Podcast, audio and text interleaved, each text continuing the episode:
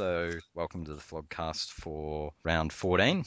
Fyfie joined once again by Duckula. G'day. The Cat Wrangler. Good evening. Paddle Pop got a week suspension last week for breaking the swear filter, so we've got a new addition, Dr. Robert. Hi. This week is Be Nice to Carlton week because we went pretty harsh on them and they didn't play this week, so thought we'd lay off them a bit. And, you know, as for Essendon, who cares? But Carlton will be nice to you this week. We have to start with our Brisbane supporter, Dr. Robert, who may or may not be an Elias, but yeah, Brisbane's comeback against Geelong. Absolutely amazing game. I did not see that comeback coming whatsoever. I walked into the game and I just see this big crowd. Like, it's a Sunday twilight game, so you expect a shit crowd, and then you see all these people. And I think even when we were 50 points down, we weren't actually playing that badly. And I think the crowd were like, we were very loud, and there was a lot of us. I think we got the help got team home. Did you do it West Coast style? Yeah, there was a lot of booing. I just want you to all cast your minds back to last week when we were doing the shit team of the year, and a poster here in this very panel threw Ash McGrath name up for half forward for shittest team member. What do you think of Ash McGrath now? Yeah, let's just say he changed his mind. I have a question for Dr.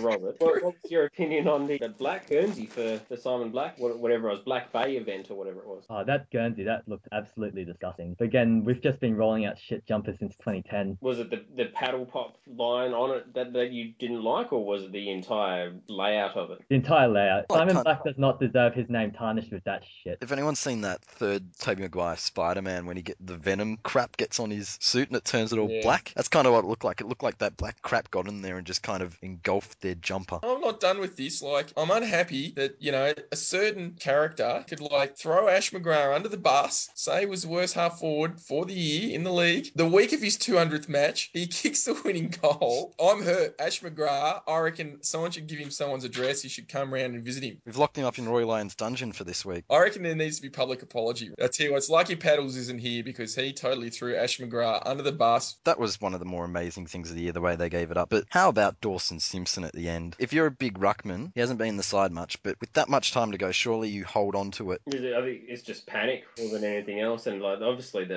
without making excuses, because I know that it reminds me of Brent Staker in the 2005 grand final when he marked it and played on. But, you know, the fatigue and the pressure just obviously gets to a young person and they forget what they should be doing and get carried away. When Ash McGrath marked 50 metres out, I was just thinking, please, at least get it behind. I don't want to go on that moral victory. Please. Just one point, then it went in.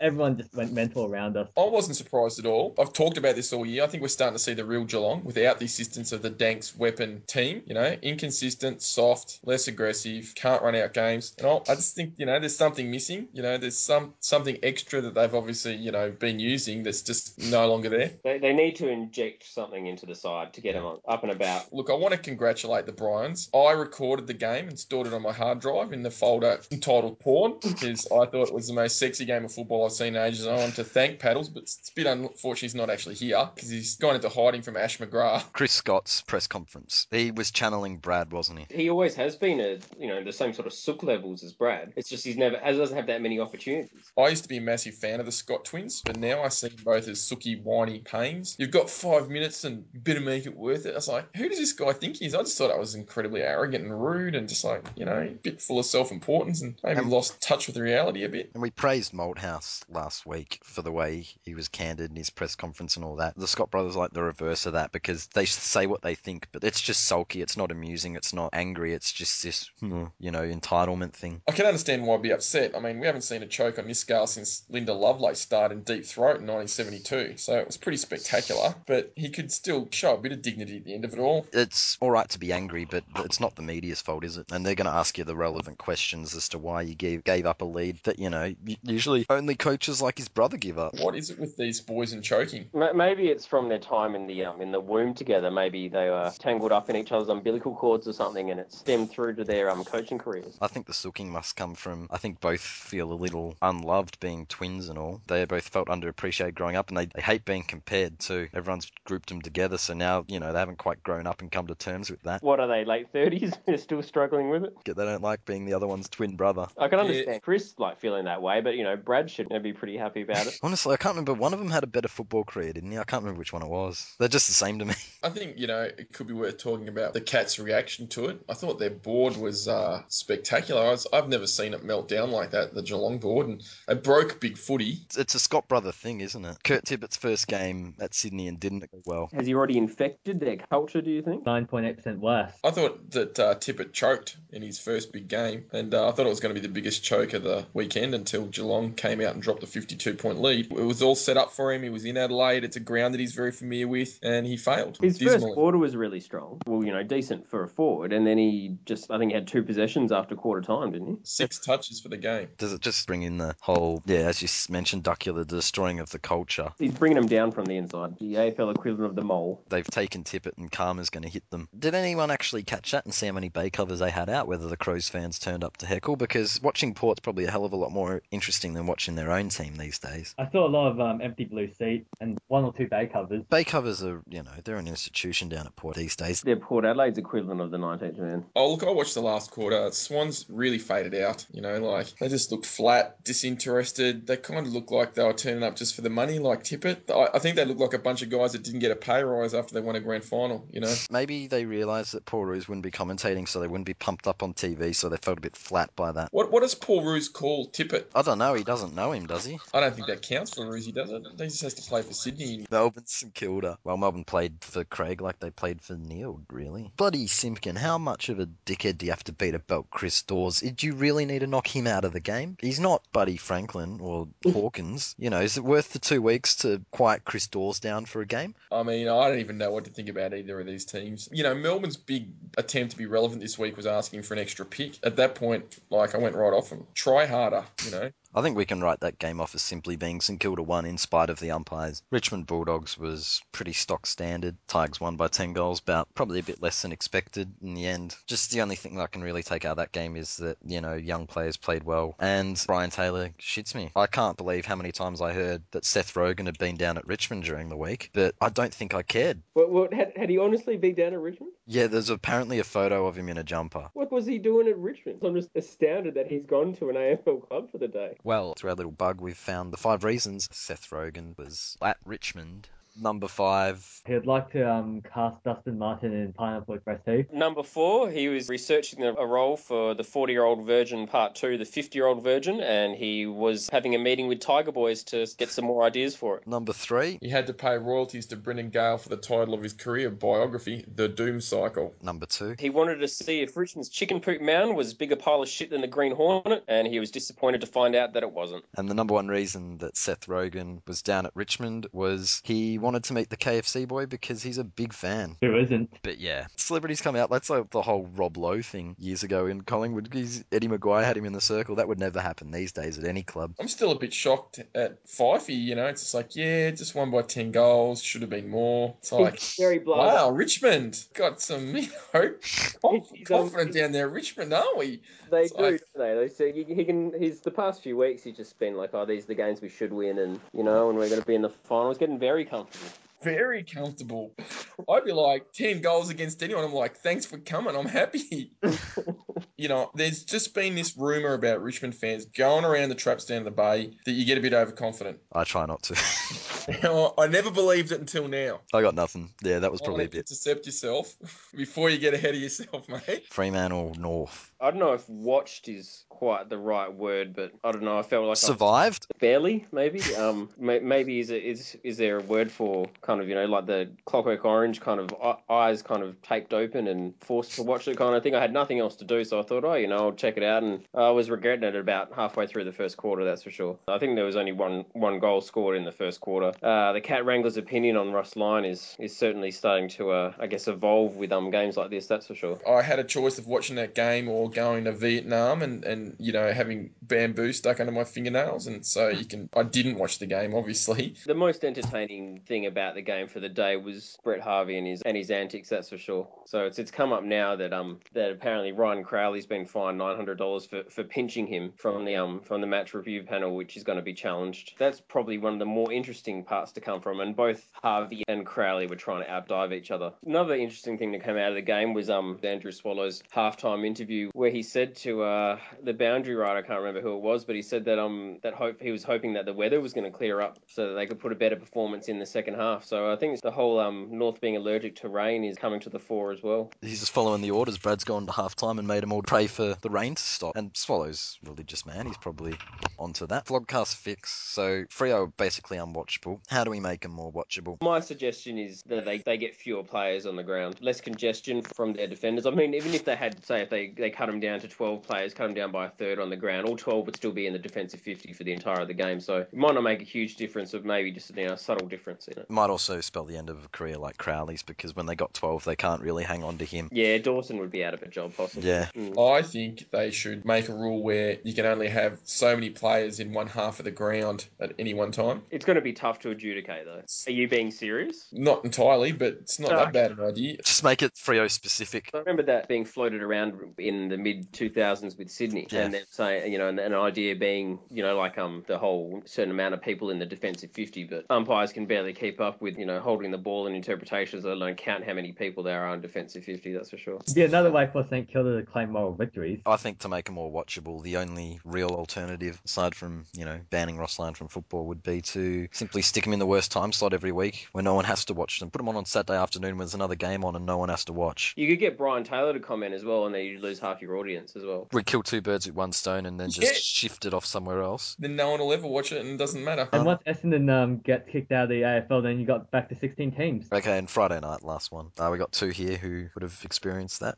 Honestly, I thought that West Coast really came to play. I thought they were very competitive. I think they gave the Hawks a really big scare. I thought the game was even closer than the scoreline might have led you to believe. We just had a little bit more class in front of goal. We were just working a little bit hard, tracking back the Hawks, and we were pushing the Eagles forwards a bit wider, so their shots for goal weren't as easy as ours. We were getting shots in front and sodas over the top, whereas the Eagles were shooting from the pockets a bit more, and that was really the only difference. The Hawks exposed the Eagles a way that a fair few teams have this year, and that's by getting the quick ball over the back. And they've, with the Eagles' slow defenders, or slow ground level defenders anyway, it obviously worked its magic for the Hawks in the right way. Too many talls up front for the Eagles. If you can get a bit of run out of defence, they can show them up a little bit. But obviously, going back the other way, and they get those long kicks in, they can clunk some big marks, those boys. What was with the WWF moves, from old Embers? What was he doing there? Lost the plot. Yeah, and I'm going to steal this from another poster in a thread, that he's doing the right thing by the team in that, like, he's not leaving it up to the match committee to drop him. He's taken the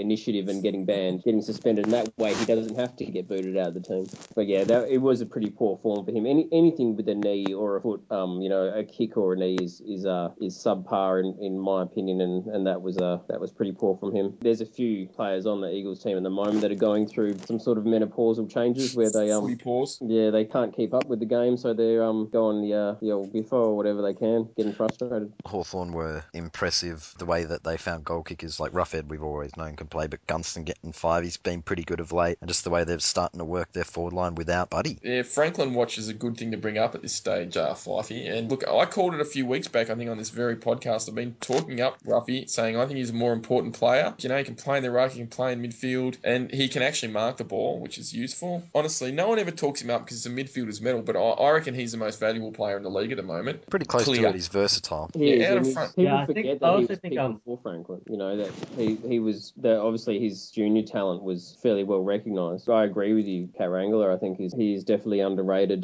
Playing in the same forward line as someone like Franklin, he doesn't quite get the recognition he deserves. I thought Gunston played really well, considering that he came up against Scott Waters, who's one of the harder guys in the league. Bo Waters. But please don't compare Bo Waters to Scott Waters. Make it my stomach churn. Are the Hawks better considering Buddy? Will they be fine without Buddy with GWS chasing so hard, it seems? There aren't many people more relentless than GWS chasing Buddy, but we have found some to come up with our second top five. Five, the guy who stalked Alex Rant. Number four, Matt Vines liking Wanda's post. Three, that Pope guy who keeps re-editing the Wikipedia. Number two, Jason Graham stalked somebody. He was pretty keen. The number one person more relentless than GWS chasing Lance Franklin's signature is Bombers 2003. 2003 and his chair sniffing of Wushette. Wushette. Seriously, I heard a bit of a rumour around the traps that there was a bet on between Bombers 2003 and Wushette that if the Eagles didn't get up on Thursday night, that Bombers 2003 gets to take Wushette out on a date. I think the bet was basically based on that if the Bombers win in celebration, Bombers 2003 is going to wait outside her apartment with a bottle full of chloroform, and then he was going to take her on a special date that she wasn't going to be conscious for. That's about all I'm aware of. GWS are chasing him pretty hard, and the compensation for Buddy, considering that Melbourne are looking at getting a priority pick. The only compensation I want if Buddy leaves is that we pull a Geelong and win a flag. We're never going to get anything worthwhile. You know, I don't want to see Melbourne get a pick. I don't want to see them rewarded for being stupid. Well, they've already been given the cash bailout. I'm not sure why they need a draft pick as well. Why don't we just write their name on a premiership cup and give it to them? There you go, guys. You can be premiership. Moral premiers, St. Kilda style. I don't think they need one yet. If they're still crap after a year of basically being run by the AFL, then something's got to be done because, you know, they got number one pick and this time they probably have someone better in charge and they won't draft another Jack Watts, hopefully. Which actually brings us to the feedback. Last week's poll. How should Melbourne be fixed? 8% said move them to the VAFA. 16% said get Kennett. 12% said they can't be fixed. And 16% say the fix is already there at Melbourne. It's Jack Watts. 64% said that. He just needs a little bit more time. The fix was in and they got a $500,000 fine for it. Flog of the week. This week, I reckon it's got to be Plugger, who most people wouldn't even know that he was melting down about the umpires for the last week or so because he decided to go and take it elsewhere to the Limbo Club instead of letting everyone on Bay 13 view his little umpire sook. So for squibbing the Bay with his little meltdown, Plugger gets it. Soft Plugger. And an honourable mention this week goes to Warner for his increasingly dubious like total. Do we have thread of the week? My only preference for thread of the week was that there's only one Kurt Tippett, one by Spack Attack. I thought I was going to have to call the blue bus for Jack Attack. He was just babbling rubbish like I've never seen. It was a massive meltdown. There's only one Kurt Tippett and there's only one way to ruin the Bloods culture. It was also good to see Purple Poofs get revived on a Geelong one. Geelong are flustered at the moment. I mean, they really are. To be bringing out all those Purple Poofs threads, and I've seen them writing out posts, we're going to win every game for the rest of the season and basically committing themselves to winning the premiership. They're on the back foot and they don't know what to do with themselves. Speaking of the Purple Poofs, okay, the reason that's a curse is because Geelong have disrespected Freo, and that's a curse because it's basically like the Kennett curse, this thing where he disrespected the Cats saying they didn't have the mental toughness. That's why it's a curse. People make these, they don't get it, but that's the reason why it's an issue. Geelong have been cursed. The Poofs will come out breathing fire this weekend, and I expect them to continue the curse and win, even if they're down at Cardinia Park. If this game didn't include Freo, I would absolutely watch it. I won't be barracking for Freo. As much as I'd love Geelong to lose every week, I just can't support Ross Lyon football. I couldn't care less about Freo. In the Be Nice to Carlton week, it's Freo bashing week, more so this week. I'd rather watch GWS. West Coast Essendon. Thursday night is interesting, especially for Perth because we need to start it early to get it on at a decent time over East. It's going to be very interesting getting to and from that game, that's for sure. The area that it's in, it's just not transport friendly in terms of peak hour traffic anyway, which it will be. So it's a bit of a shit in that way. So that's not a problem though, because Bombers 2003 Wushette will be able to head down after work and get a beer somewhere and watch together at the pub. Just make sure that she gets her drinks from the bartender and no one else. But whilst we're on Essendon, what do we think of Joe Watson spilling the beans on Essendon and himself as well? I couldn't believe how many he's talking up the jabs, wasn't he? It's like Lance Watson. When you get that many, it's like how many? Like countless. He didn't put a figure on. He said that many. It's like something you've never experienced. It's like wow. I'm sure Essendon have been damage control after that because now everybody knows. Herd's been lying the whole time. I'm surprised about weren't Fletcher and Job declared, you know, the couple of the few that were clean that never took the jabs when earlier on in the season? I'm not sure if Watson was. Fletcher might have been, but that is right, Ducks. And what that basically says to all of us right-thinking humans that aren't fooled by the Essendon spin or the AFL spin is that Essendon fans have been making it up all along and they've got no idea what's going on. No, it's damage control from all fronts. I personally think they're in big strife. What excites me the most about his revelations on the couch is that he threw someone who is behind the line, you know, one of the protected species, Dr. Reed. Like, up until now, he's been Mr. Safe. You know, he's been standing next to Purdy and Vlad, you know, at the AFL and Essendon sort of as a protected species. Now, suddenly, Job is throwing him under the bus. Is he that stupid? Or is there some sort of power shift here? Is Job thinking, hey, I don't want to be a Bomber anymore? They said that he had 40 minutes to think about. Maybe the conscious decision was he thought the club was going to throw him under the bus like a few other players, so he wanted to make sure he named everybody who was involved, just in case Herd's been lying. Job's just taken everyone down, making sure they all go. Well, I've taken taken from this as well, is this like the first legitimate asterisk? I mean, we all have our fun and say, you know, the Hawthorn with the Bradbury and Eagles with the druggies on the team, but this is a real one with a performance enhancer, you know, for an award. If they don't take it off him, I don't think anyone's going to be able to take the actual winning of that Brownlow seriously. And especially since this is, no matter what they say about premiership points, this one is relevant to last season. Completely undermines the validity of, you know, the highest individual award in the game. Yeah, and it swings back to Cochin and Mitchell now. Were they robbed? Possibly. It's like all the Tour de France winners who get them after Armstrong got caught, but more recently I think it was Floyd Landis when he got done. That was within about a year, but no one remembers who won those. Yeah, no. True.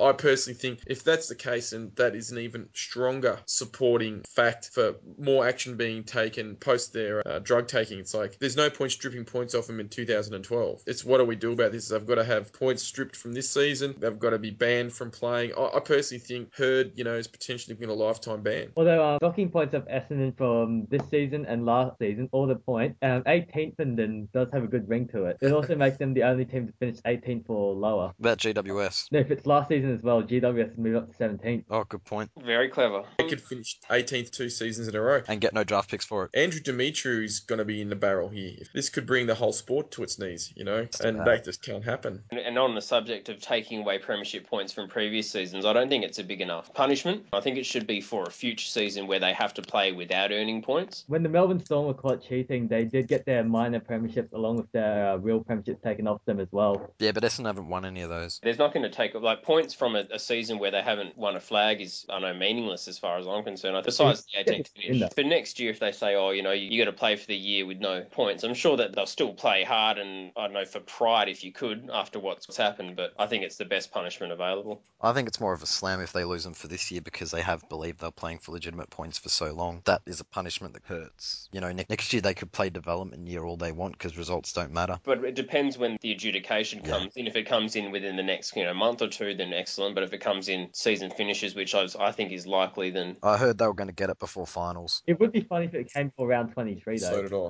Yeah, round 23 would be nice, just before that. My personal theory is, I think that it's been organised, that the results will come out, the findings will be made public just before finals, and the Bombers will get outed from finals. They'll have all their points stripped for the season, and I think that's what they're going to try and get away with doing, because I think they're worried about the money being lost if they don't have the full competition for the TV rights next season, so I think they're going to try and ban them. They would play. They'd just be Melbourne Stormed. They'd play for no points. It'll be 6 months. I don't think it'll be the whole season. I think it'll be 6 months. It'll be like a Juventus kind of AC Milan scenario where they'll start so many points down because they'll have to play so many rounds without, and they won't be able to train together either because ASADA or whatever, it says you can't actually play or train together for a minimum of 6 months, and I reckon it'll be 6 months. I think the AFL, they have a lot of power and they're going to bring that to bear, and they don't want a longer ban than 6 months. Yeah, it'll be interesting to see now that Job's made it nice and open for everyone. I tell you what, things are going to change at that club. In The Age today, Kara Wilson, in an article she wrote this afternoon, was basically saying Hurdy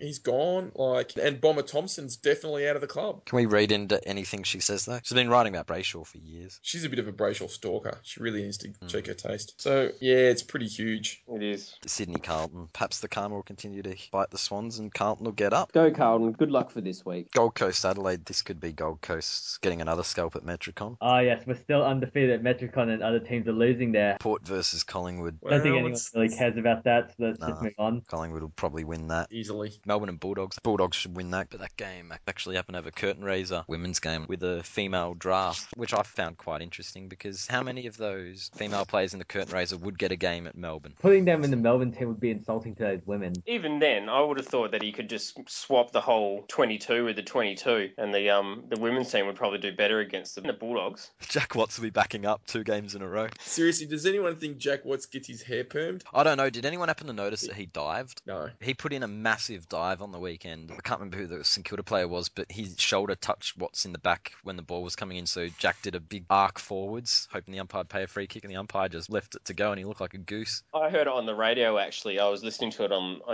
the car, and I heard him say that Watts played for a free, and the umpire just ignored him because he overacted too much. much. So he pulled the Lindsay Thomas, did he? It was probably one of the worst things I saw all weekend. Saw Brett Good's squib one on Saturday night, ducked the head, and Jake King spent about 10 minutes telling him about it. He didn't like it, the fat brother of Adam. But yeah, back on the women's game. We'll probably play with a bit more heart than Melbourne's 22. Nathan Jones accepted. And does anyone think they could beat Melbourne? Women's team would have more balls than the men's team. Those chicks on that footy team are pretty butch. I would say there's more masculinity going through them than a few of the actual Melbourne men's players. That's not joking. Teams with more balls than Melbourne. Australian female hockey team. The East German female swimming team. Maybe the Chinese female swimming team. South African track and field team would be another one. Yeah, there is a game that I feel I need to talk about because there is a poster here. He's already going under a Elias, Dr. Robert. We all know who he is. He's just a play to Ash McGrath because he potted him his trying to game. Now, off air, you've been talking up Daniel Merritt as the best redhead in the league, and you've been talking up how amazing the Bryans are and that you're going to make a late run for the eight and how you're going to smash the Hawks this weekend. I've had enough. I can't take it anymore. You do it off air and you wind me up, you bullying me, and now I want to throw it down. This is the first vlogcast challenge. If the Hawks beat the Bryans on the weekend, you have to make a thread in celebration of the paddle pop jumper. And what's your terms? Okay, if we somehow win this, you have to make a thread that's saying that